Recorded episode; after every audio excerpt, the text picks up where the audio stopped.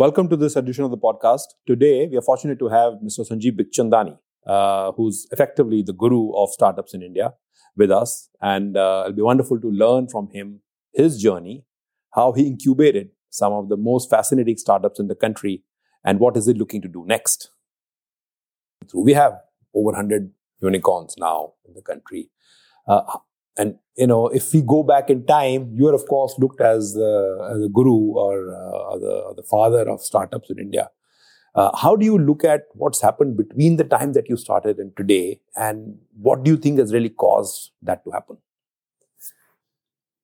So, um, you know, if you look back, the Indian middle class, Indian middle class parents are have this huge quest for financial security. Uh, and they would train and school their kids and condition their kids, saying, listen, uh, you, all we can put you a, do is put you in a school. It's up to you to study hard, get the grades, get into good colleges, and clear entrance exams, and uh, get a good job. So your life's mission is to get a good job and settle down. And then you have a 30 or 40 year career ahead of you. Right? Uh, so they were not schooled to be entrepreneurs right? So they were not brought up to take uh, entrepreneurial risks. Okay, and I was like that, and uh, I'm sure many of us were like that. I think the first thing that has changed over the last 30 years is that it's okay to be an entrepreneur. And why am I mentioning middle class? Because when I go to the IITs and IIMs and give talks, I often ask a question. How many of you are from family circumstances that you would describe as middle class, roughly 70 to 80% of the hands go up. Now, by middle class, I mean a certain type of family. Uh, a, it's salaried. B, government, public sector, defense, police, railways, academics, banking, insurance. Right? Those kind of professions. Right? Uh, so what this tells me is that India's best and brightest students, hardest working students, come from this category of people, this class of society. So your brightest minds were not being trained for entrepreneurship. So India was always entrepreneurial. There was lots of entrepreneurship. Even in licensed permit, there was entrepreneurship. But it was entrepreneurship by inheritance, entrepreneurship by caste and community. If you're from a certain caste, certain community, it was a done thing to be an entrepreneur. And you didn't call it entrepreneurship, you called it business. Right? But for educated middle class entrepreneurs by choice, people who have the option of working in a good steady job, uh, to chuck it up and uh, forego that option and say, I will be an entrepreneur. I think that is a significant change.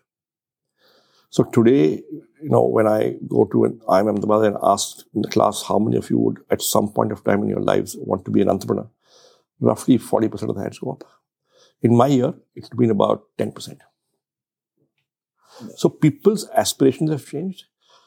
Their parents have accepted the choice of entrepreneurship as a mainstream career option to be respectable and acceptable. So when I quit my job in 1990, after five years of working in two multinationals, after uh, studying management from IIM Ahmedabad, uh, it was looked I was looked upon as an oddball and it's like slightly crazy. You know, what is wrong with your son? So, so there's a new kind of entrepreneur. There's an ecosystem that's de- developed. There are role models. There are people who walked that path before. There is risk capital. There are mentors. There are entrepreneurship networks. Looking back, it looks like a revolution, but actually, it was an evolution over 40 years. And if you look at what is the, which are the sectors, industries, companies, organizations that led this change? Where's the buzz? Where's the employment growth? Where is the investments going in? What's feeling excitement? All of these are sectors that, and in companies that did not exist or barely existed 40 years ago. So IT services barely existed, very tiny. Okay. IT enabled services did not exist. Uh, mobile telephony did not exist. Internet did not exist. Organized retail did not exist private sector hospitals at large scale did not exist. Uh, you know, uh, private airlines did not exist, private banks did not exist, private sector banks, uh, private sector, I mean, they barely existed. Uh, private sector insurance companies did not exist. Right? So sector after sector, company after company has come up in 40 years. This tells you two, three things. Number one, that many of the giant companies of today were startups 40 years ago, 30 years ago, 20 years ago. Right? Two, by extension, therefore, many of the giant companies tomorrow will be from the startups of today. What government has done in digital public infrastructure, I think that's truly remarkable. That has spawned a whole bunch of business models, businesses, companies. So 100 million people will try. Maybe 10 million succeed. Maybe. And if 10 million succeeds over the next 30, 40 years, you know, big, medium, small, whatever, in whatever fashion, right? The Indian economy will transform. And that is why startups are important. So you made certain career choices very early on, which may have seemed uh, little, you know, out of the ordinary, so to speak. What prompted you to? So I'd love to say it was a plan, but uh, it wasn't a plan. okay, some of it was stupidity, some of it was, uh, you know, luck by chance. Okay, but uh, so I'll tell you what happened. So you know, I grew up in a family where you know you either to be a doctor or an engineer, right? My brother went to IIT Kanpur, and uh, to the expected that I would go to IIT as well. I went to a school where you put that, that school put a lot of people into IIT, right? We were caned if we didn't do our homework, and you know, it was that kind of school.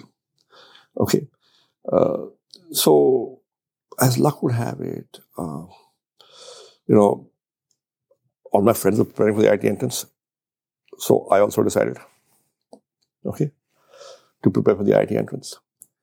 Uh, I got in, right? Uh, but when I went for you know the medical sort of counseling, uh, I discovered I was partially colorblind. Mm. Okay, and uh, the doctor said, "It's okay, son. You can join. Uh, so, some careers might be and some departments may be close to you, and it'll go down your permanent medical record, but you can join. Theek ho jayega." And for the first time, I sat and thought, right? Uh, you know, and so why do I want to be an engineer? I never questioned it, right? And after two weeks of thinking, I realized I don't want to be an engineer. I just want to be an IITian. You know, I was good at physics, chemistry, and math, so I could clear the exam. I could work hard, so I could clear the exam. Uh, but I didn't really know what engineers did, and I didn't know if I wanted to do it But I wanted that IIT brand. I, I was running a club or tribe. वो brand चाहिए. And when I realized that, then I said, uh, okay, I've got St. Stephen's economics. That's also a good brand and good reputation. Why not go there instead? At least I'm not barred or disabled. Mm. Right? So that's how I took the call. Now, for the longest time, I wondered it was the right call. okay. But yeah. So if I had not turned out to be colorblind, I would have gone to IIT. So I cannot claim that, you know, I had planned all along, this will be the course of my life. No you you spoke about the consumption theme in India, uh, whether it is uh, employment, whether it is uh, uh, matrimonial, whether it is real estate. Of course, now with Zomato and others.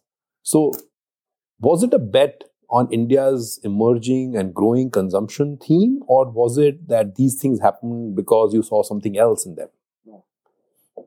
We didn't do any macro market analysis, mm-hmm. right? It was just individual customer क्या सोच रहा है और उसको कैसे influence कर सकते हो how can you persuade him और her to buy your product right so in that sense, I'm a micro guy. And in hindsight,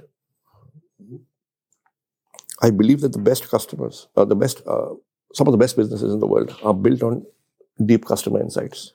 Customer insights about what? About unsolved problems, about their behavior. So I figured, and these jobs were never advertised. They were not advertised. I couldn't find them in the papers. So I figured that what appears in print is the tip of the iceberg. There's a much larger market below the surface. There are maybe hundreds of headhunters, thousands of companies, tens of thousands of jobs live any point in time. And jobs are a high interest category of information. So if somebody would aggregate all this and put it in one place for people to access, uh, it would be useful. See, around that time, I was thinking of quitting my job and becoming an entrepreneur. So I was getting a new idea a day.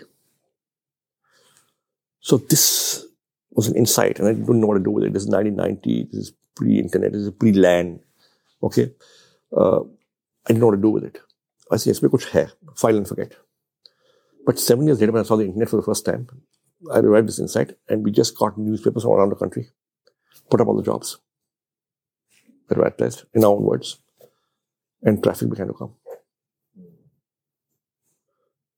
And when traffic began to came, we began to charge. And that's how Naukri started. I just said a simple thing. If I can get a thousand companies to pay me 500 rupees to put up one job every month, that's 5 lakhs a month. That's 60 lakhs a year. Right? My highest turnover till then, I'd been an entrepreneur for seven years, was 12 lakhs a year. Customer preferences these days, uh, particularly over the last uh, eight to nine years, eight to 10 years, I suppose, have been driving success of a lot of these ventures. It's all got. You know, it depends how you define success. Mm-hmm. If you define success as the ability to raise capital, Hmm. See, if you define success as uh, the ability to raise capital, many have been successful. But if you define success as uh, building a financially viable, sustainable, profitable business, it's a pretty cruel cut. The two are different. One reason why you know we were able to make a profit is because we had no money, so we had no choice but to break even. I think I gained a lot of things from uh, diverse experiences. One of which being a journalist, right? So I have taught for a long time. Yeah. as visiting faculty in places, and you know, again, I was broke, so I had to somehow earn some money. So I used to teach on weekends. But when you teach, you learn many things. So I learned more from teaching at business schools than I did in my two years in Ahmedabad, in Ahmedabad. Because when you're teaching, there are 70 minds in the class Challenging. who are challenging you. So you've got to be really well prepared. You know, as an MBA student, I could get away unless the professor picked on me to participate in class. That's the difference. Uh, and therefore, I had to work really hard for each class and prepare the case studies. Uh, being a journalist helped me. I, I learned to write 800 words in 45 minutes, logically thought through. First thing. But what immediately impacted my business subsequently was that I learned how hard it is to fill up 16 or 24 pages of a newspaper every day. Hmm. And how ju- journalists have to scramble to do that, the whole team. And I, there would be about 70 to 80 press releases that would come into the pioneer office every day. Most would get trashed and not be used, but some would get used. So I learned to figure out which press releases are being used and which are not. When we launched Naukri in 97, I would write my own press releases and mail them out to 800 um, publications once a month. Hmm. And invariably, uh, we got coverage in enough places. Simple thumb rule. If there's a category that is getting advertising revenue in print, can you do an online equivalent of it and get revenue? So that's how we did jobs. But I looked at print. We did matrimony because print mein ad aate the. We did real estate, big category in print. We did education, big category in print. So ये चार जो हमारे verticals हैं, the impulse or the the, the, the, the, the catalyst has been that if it's big in print, it can be big on the net. Yeah. As an ad category. a lot of the businesses, many of those that you have invested in, uh, and um, you know, quite a few other startups also are thriving on what I would call disintermediation, right? Because you know, you know, it's about getting proximity to the customer. So, um, and you know, people couch it in different ways. Some people say that no, this is this is real business model reinvention because we have disrupted a business model which was there. In this case, let's say the public sector insurers business model has been disrupted by the advent of a Policy Bazaar. Um, would you really classify that as classic BM uh, business model reinvention for the old companies? See, people say Naukri revolutionized recruitment. But have we really? it has taken us 26 years to get here. So was it a revolution or was it an evolution? Right? Uh, sure, it's one more way of doing business. Right. But at the end of the day, uh, even Policy Bazaar does business with insurance agents. Right? So it's one player in the market. They want to be a platform. You can buy direct. You can your agent can buy. in Naukri, uh, companies come to us and our clients, so do recruitment firms. We have not disagreed with them. So India में ना uh, 1.4 billion सब चलेगा बैलगाड़ी भी चलेगी और high speed train भी चलेगी do you see a lot of people today, young people, focus on sustainability, green jobs? Um, so, I see more and more young people being bothered about it. There are some who want green job, others who want regular jobs, but in a company that has a green method of working. So the job is not green in terms of the job is not about sustainability. Yeah. The job is about doing whatever it is, but the company should be mindful of the fact that it has to be as done in a as sustainable manner as possible. What the government needs to do is ensure that people have equal opportunity to get employed in those organizations as somebody else of a different religion or caste or ethnic background. Now, the only way to do that is actually make education inclusive. So, what India actually needs for skilling is not I will run a training center in somewhere in Jharkhand and I'll skill people for six weeks in mobile phone repair and then they'll go to Bombay and get a job. They will not. What you need to do is to embed the apprenticeship program inside organizations. We have been talking about uh, the rise of entrepreneurship, etc. Maybe a little bit more security, uh, parents being more willing and able. At the same time, they still need capital. I mean, entrepreneurs, when they're in the midst of it, they still need capital. And uh, we have been we have been seeing this wave of what people called a funding winter. I, I didn't necessarily see that funding winter because I think it's a good thing because it, it got people to attempt to set their business economics right. But but you know you've been a prolific investor in more recent times. Uh, with, you know also incubating businesses before. Do you see two things? One, two questions really. One, uh, the rise of uh, Indian uh, funding for Indian backing for these young businesses. So, so there is a, a lot more risk capital available from India than there was, say, 10 years ago, or 20 years ago, 30 years ago. But it's uh, still only f- maybe 10% of the total requirement. Yeah. Still, most of the risk capital comes from outside India. Outside India. Right? So, so Indian entrepreneurs have this huge dependency on external capital, uh, external uh, from to India, that is, and that's a reality that's not going to go away for a few years. Uh, what I tell entrepreneurs always uh, that uh, the best companies are capital efficient. Right now, for ten or fifteen years since two thousand eight, since uh, maybe two thousand nine uh, you know, maybe for maybe 12, 13 years, uh, there was abundance of capital. So you didn't have the need to be capital efficient. You could always raise more money and buy your way out of trouble. That's over in 2021. Mm. You're back to what it was earlier. That you've got to be frugal, you've got to be capital efficient. Uh, and what I tell, uh, well, the advice I give young entrepreneurs is that uh, the customer's money is better than the investor's money.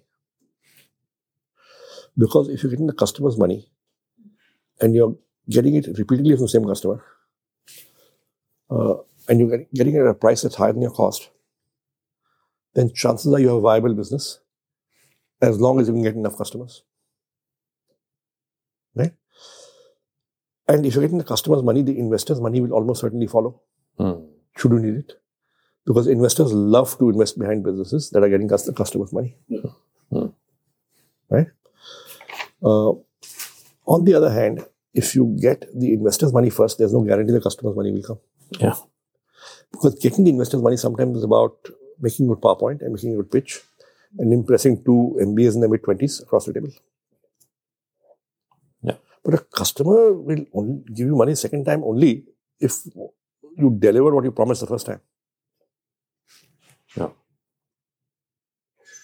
Right? They Therefore, focus on the customer's money.